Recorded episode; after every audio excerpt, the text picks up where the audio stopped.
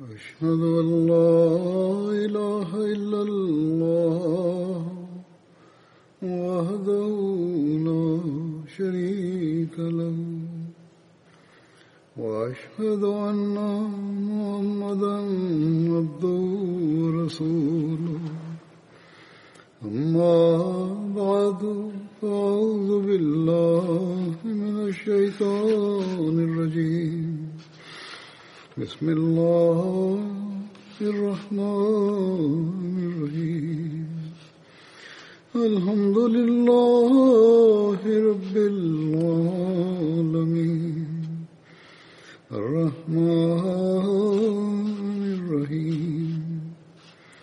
مالك يوم الدين.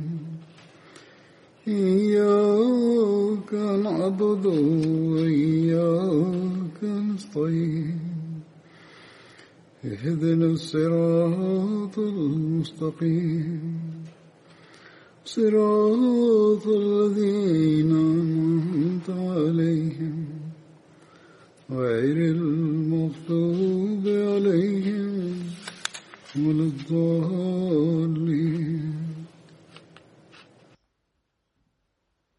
hazrat amir almuminin ayadahullahu taala binasrih aziz anasema leo asubuhi tumesali sala ya idi na pia leo ni siku ya ijumaa idi na ijumaa zinapokutana kwenye siku moja ipo kauli ya mtume salallahu alehi wasallam isemayo kwamba watu badala ya kusali ijumaa wanaruhusiwa kusali sala ya azuhuri tu. Lakini katika sehemu nyingine mtume salallahu alehi wasallam alisema ya kwamba sisi tutasali ijumaa na mtume salllahu alehi wasallam alikuwa amesali ijumaa. Hivyo kwa mujibu wa hadisi hiyo nilikuwa nimemwambia amir saheb ya kwamba watu wanaopenda kusali sala ya azuhuri wanaweza kusali kwa pamoja na wasisali ijumaa. Pia kutokana na hali ya siku hizi kikawaida ijumaa haisalishwi miskitini watu wapo katika nyumba zao na ikiwa huko nyumbani muda wanao basi wanaweza kusali ijumaa kama wanavyoendelea kusali hapo kabla na endapo wana shughuli fulani basi wanaweza kusali sala ya azuhuri. Lakini sisi tukifuata mfano wa mtume salallahu leo tumeamua kuswali ijumaa. Katika zama za muslehmud raziallahu anhu safari moja ilikuwa imetokea hivi ya kwamba idul azhia na ijumaa zilikuja katika siku moja. Hapo watu mbalimbali wakatoa rai na maoni zao wakisema kwamba inabidi tusali sala ya azuhuri na ijumaa isisalishwe. Hamuslehmaud raziallahu anhu akawajibu vizuri sana akisema ya kwamba mungu wetu ni mkarimu mno ambaye ametujaalia idi mbili. Sasa mtu akipatiwa chapati mbili zilizopakwa siagi atakataje kuzipokea? Bali atazichukua zote mbili isipokuwa awe na uzuru fulani.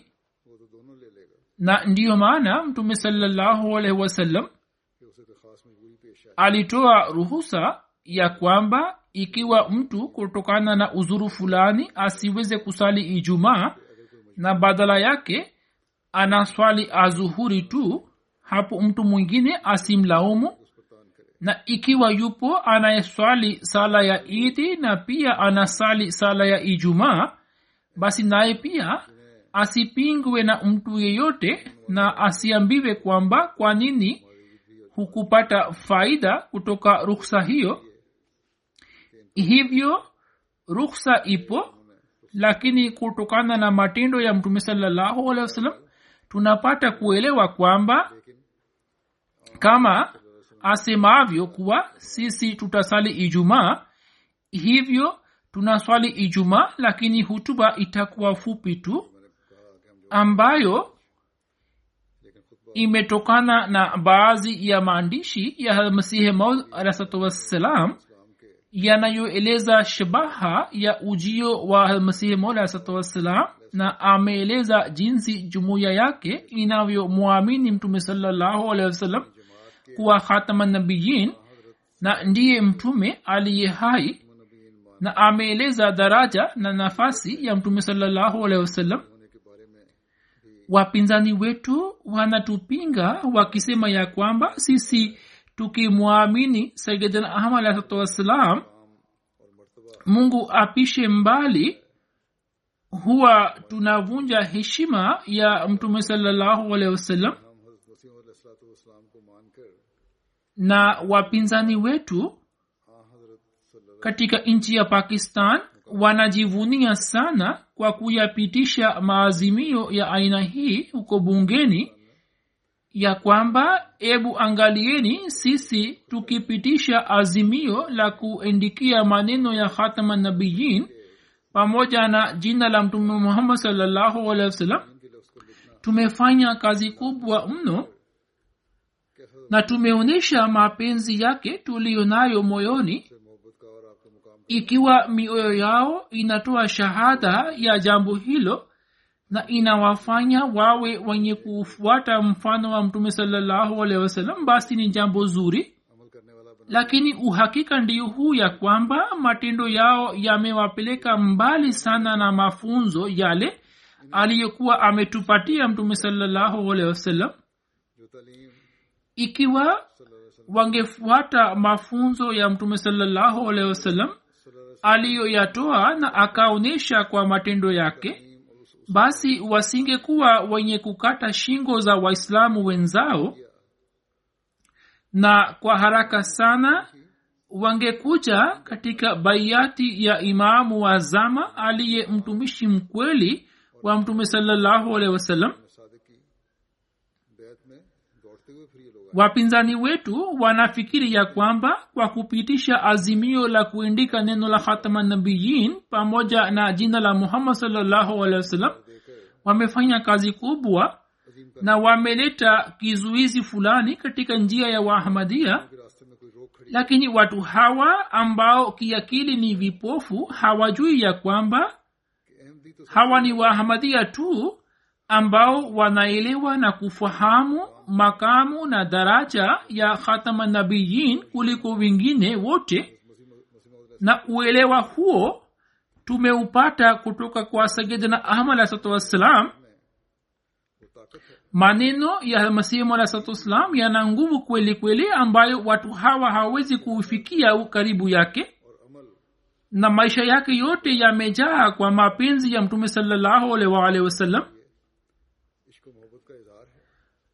hata fikra za watu hawa haziwezi kufikia kule kuhusiana na hilo yapo maandishi mengi na maandiko mbalimbali ya sayidina ahmad alahsatu wassalam ambayo baadhi yao nitayaeleza katika muda huu kama mifano.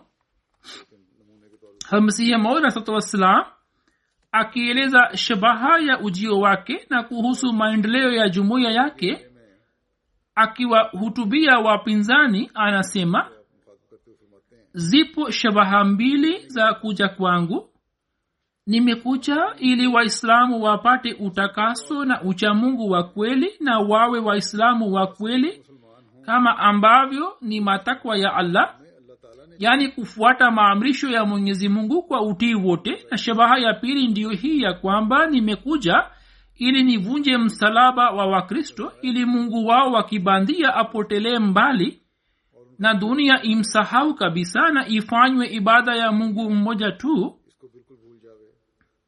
akasema hizi ni shabaha za ujio wangu. Sasa kwa nini watu hawa wananipinga? Wanatakiwa kukumbuka ya kwamba kazi itakayofanywa kwa unafiki na kwa uchafu wa kidunia kutokana na sumu hiyo itakusha yenyewe. Na ikiwa kuna unafiki moyoni mwangu na mimi ni mtu mchafu basi kazi yangu haitabarikiwa bali itaangamia yenyewe. Akasema je mwongo anaweza kufanikiwa? Ina llaha la yahdi man huwa musrifun kazab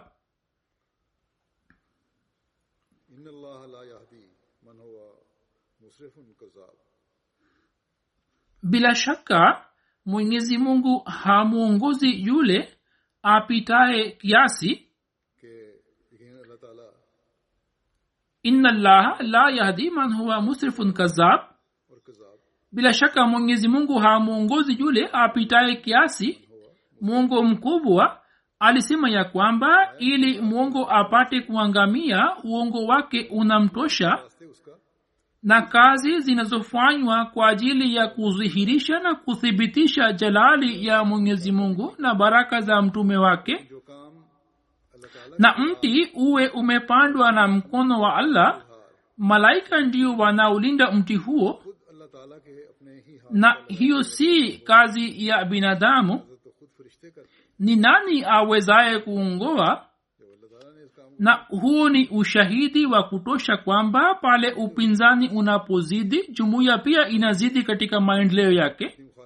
Alisema kumbukeni ikiwa jumuiya yangu ni kama biashara tu basi itafutiliwa mbali.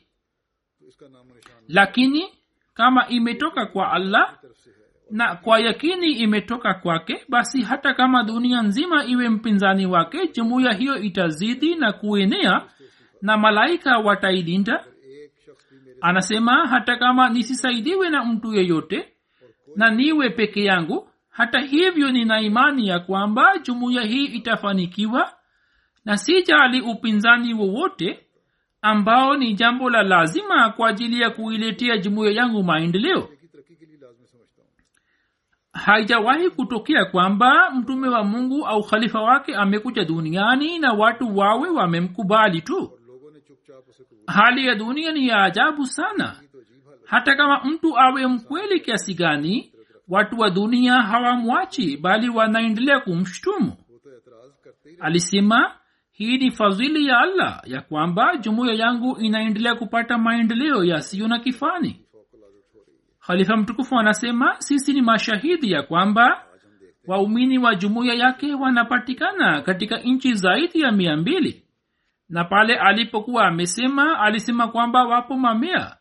Na katika zama hii kila mwaka malaki ya watu wanafanya baiati yake.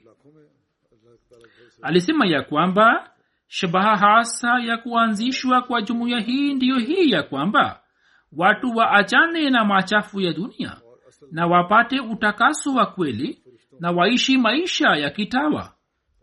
Hivyo kwa mujibu wa kauli ya sayidan ahmad islam huu ni wajibu wetu sote ya kwamba sawa na mafunzo ya kweli ya islamu tubadilishe hali zetu na hiyo ndiyo njia hasa ya kufunga midomo ya wapinzani na kupata ushindi juu yao.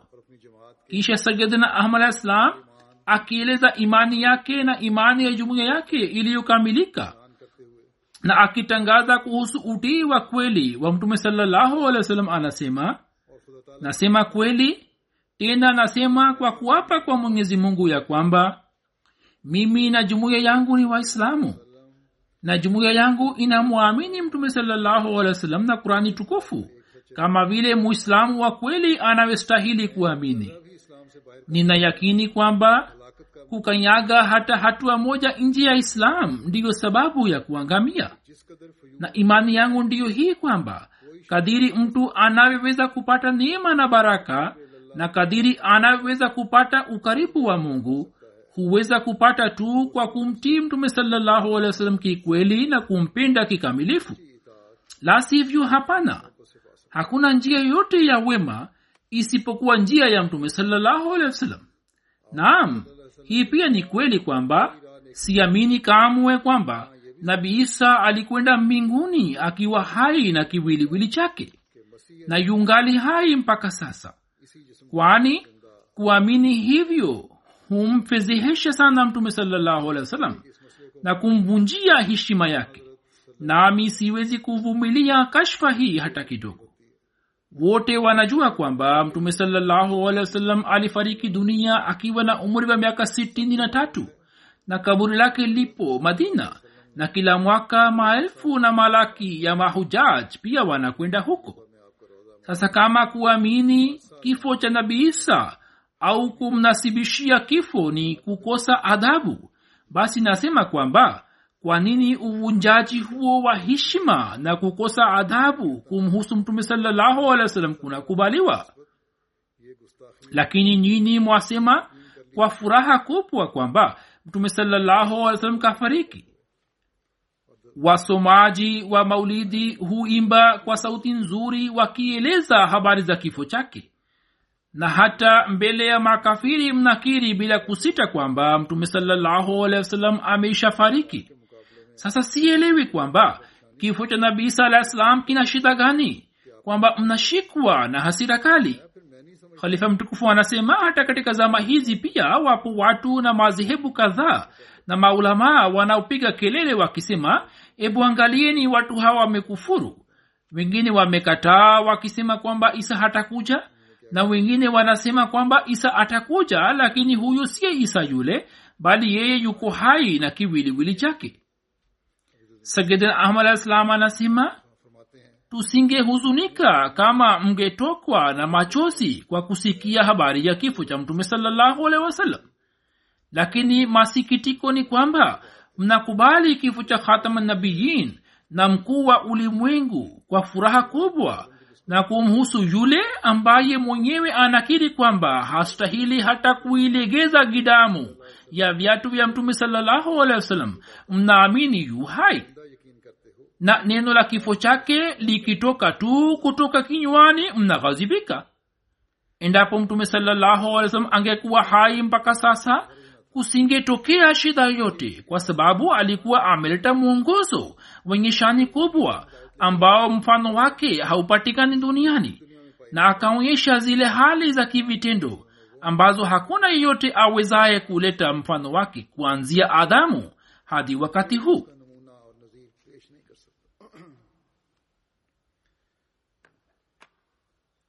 Alisema kwamba mimi nawaambieni kweli kweli kwamba kadiri dunia na waislamu walivyomhitaji mtume salallahu alehi wa sallam hawakumhitaji nabii isa alahi salam kiasi hicho. Tena yu mkarimu na ndiye mwenye baraka. Alipofariki hali ya masahaba ikawa kwamba walipotewa na fahamu mpaka hat umar akatoa upanga na akasema kwamba yeyote atakayesema kuwa mtume saa salam amefariki nitamkata kichwa chake katika hali hii ya mahangaiko mwenyezi mungu akamjalia abubakar sidik nuru maalum na busara. Yeye aliwakusanya wote akatoa hutuba na akasoma aya isemayo wama muhammadun illa rasul kad khalat min qablihi rusul. Yani mtume muhammad salllahu sallam ni mtume na mitume wote waliokuja kabla yake wamekwisha fariki alisema fikirini sasa nasemeni kwa kutafakari kwamba kwa nini hata abubakar sidik raziallahu anhu aliisoma aya hiyo? Alipofariki mtume salllahu alehi wasallam na alikuwa na maksudio na shabaha gani? Hususan katika hali masahaba wote walipokuwepo. Nasema kwa yakini nani hamwezi kukataa kwamba mioyo ya masahaba ilishikwa na huzuni kubwa kutokana na kifo cha mtume salllahu alehi wasallam ambacho walikiona kimetokea wakati usiofaa na kabla ya wakati wake. Hao hawakupenda wasikie habari za kifo cha mtume salllahu alehi wasallam hususan katika hali ambapo sahaba mtukufu sana kama sayidna umar akiwa na mahangaiko huzuni yake kubwa isingeweza kuondoka. Isipokuwa aya hii ingewatuliza. Kama wangelijua au kuwa na yakini kwamba nabii isa yungali hai basi wangejifia papo hapo. Walikuwa wapinzi wa mtume sala salam na wasingalivumilia uhai wa yeyote min ghairi yake. Basi wasingewezaje kujionea wenyewe mtume salllahu wasalam amefariki na kuamini kwamba nabii isa alah salam yungali hai. Ilmuradi abubakar alipotoa hutuba ndipo wakatulia. Wakati huo masahaba wakawa wanasoma aya hiyo wakipita katika mitaa ya madina na wakafikiri kwa kwamba aya hiyo imeshuka leo.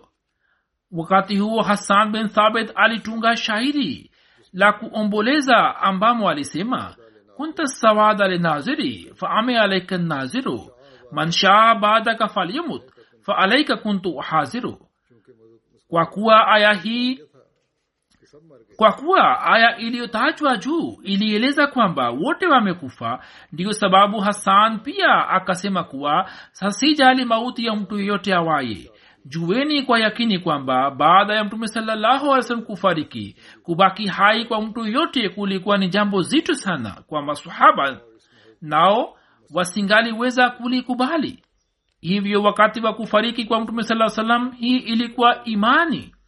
Hii ilikuwa ijmaa ya kwanza iliyofanyika duniani na humo swala la kifo cha nabii isa likaamuliwa kabisa kisha sayidina ahmad alah salam akieleza nafasi na cheo cha mtume saa salam anasema mtu yule ambaye kwa kupitia dhati yake na sifa zake na matendo yake na amali zake na kwa kutumia mto wenye nguvu ya ruhania yake alionyesha mfano kamili wa kielimu na kimatendo kwa ukweli na uimara wake wote na akaitwa mtu aliyekamilika. Hakuna jambo lililoachwa nyuma bali alikuwa mfano katika elimu na matendo kwenye ukweli na uimara na ndiyo sababu kaitwa mtu aliyekamilika. Kisha akasema mtu huyo aliyekuwa kamili kuliko wote na akawa mtume aliyekamilika na akaja na baraka zilizokamilika ambaye kutokana na athari yake ya kiroho kiama ya kwanza ya dunia ikadhihirika na kutokana na ujio wake ulimwengu mzima ukafufuka na kupata maisha ya kiroho. Yani yule nabii aliyebarikiwa ni khatamulambia imamu wa watukufu muhuri wa mitume. Fahari wa manabii ni bwana wetu muhammad mustafa salllahu wasallam ewe mungu mpendwa umsalie mpendwa huyo na umjalie rehma ambayo usiwe umemjalie yote duniani ikiwa nabii huyo mwenye shani kubwa asingekuja duniani mitume wote wadogo wadogo waliokuja kabla yake kama vile ni yunus na ayubu na masihi bin mariamu na malaki na yahya na zakaria na kadhalik tusingekuwa na dalili yoyote ya ukweli wao ijapokuwa wote walikuwa wapendwa wala waliopata ukaribu wake. Hii ni hisani ya mtume huyo ya kwamba watu hawa pia wakachukuliwa ndio wa kweli duniani. Allahuma salli wasallim wabarik alaihi waalihi alihi ajmain. Waakhiru dawana ani lhamdulillahi rabilalamin mwenyezi mungu kwa siku zote hatujaalie ili tuweze kutambua na kuelewa uhakika wa chio na nafasi ya mtume salallahu alaihi waalihi wasallam na atujaalie ili tuendelee kumsalia mtume waalihi wasallam. Na atujalie ili tuweze kuinama zaidi mbele ya allah. Na hiyo ndiyo njia pekee ya kuthibitisha kwamba sisi tunampenda mtume waalihi wasallam kwa moyo wetu wote. Na kwa njia hiyo tunaweza kuwajibu wapinzani wetu yaani matendo yetu yatakuwa majibu ya upinzani wa maadui zetu. Mwenyezi mungu atujalie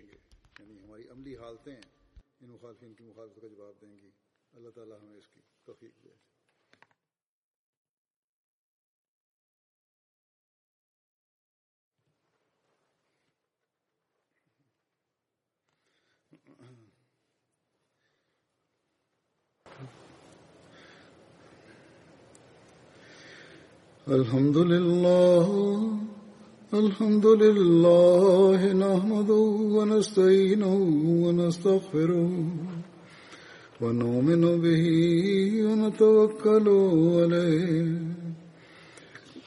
ونعوذ بالله من شرور أنفسنا ومن سيئات أعمالنا.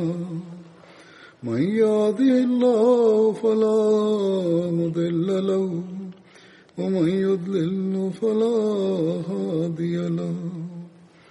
ونشهد أن لا إله إلا الله ونشهد أن محمدا عبده ورسوله. عباد الله رحمكم الله.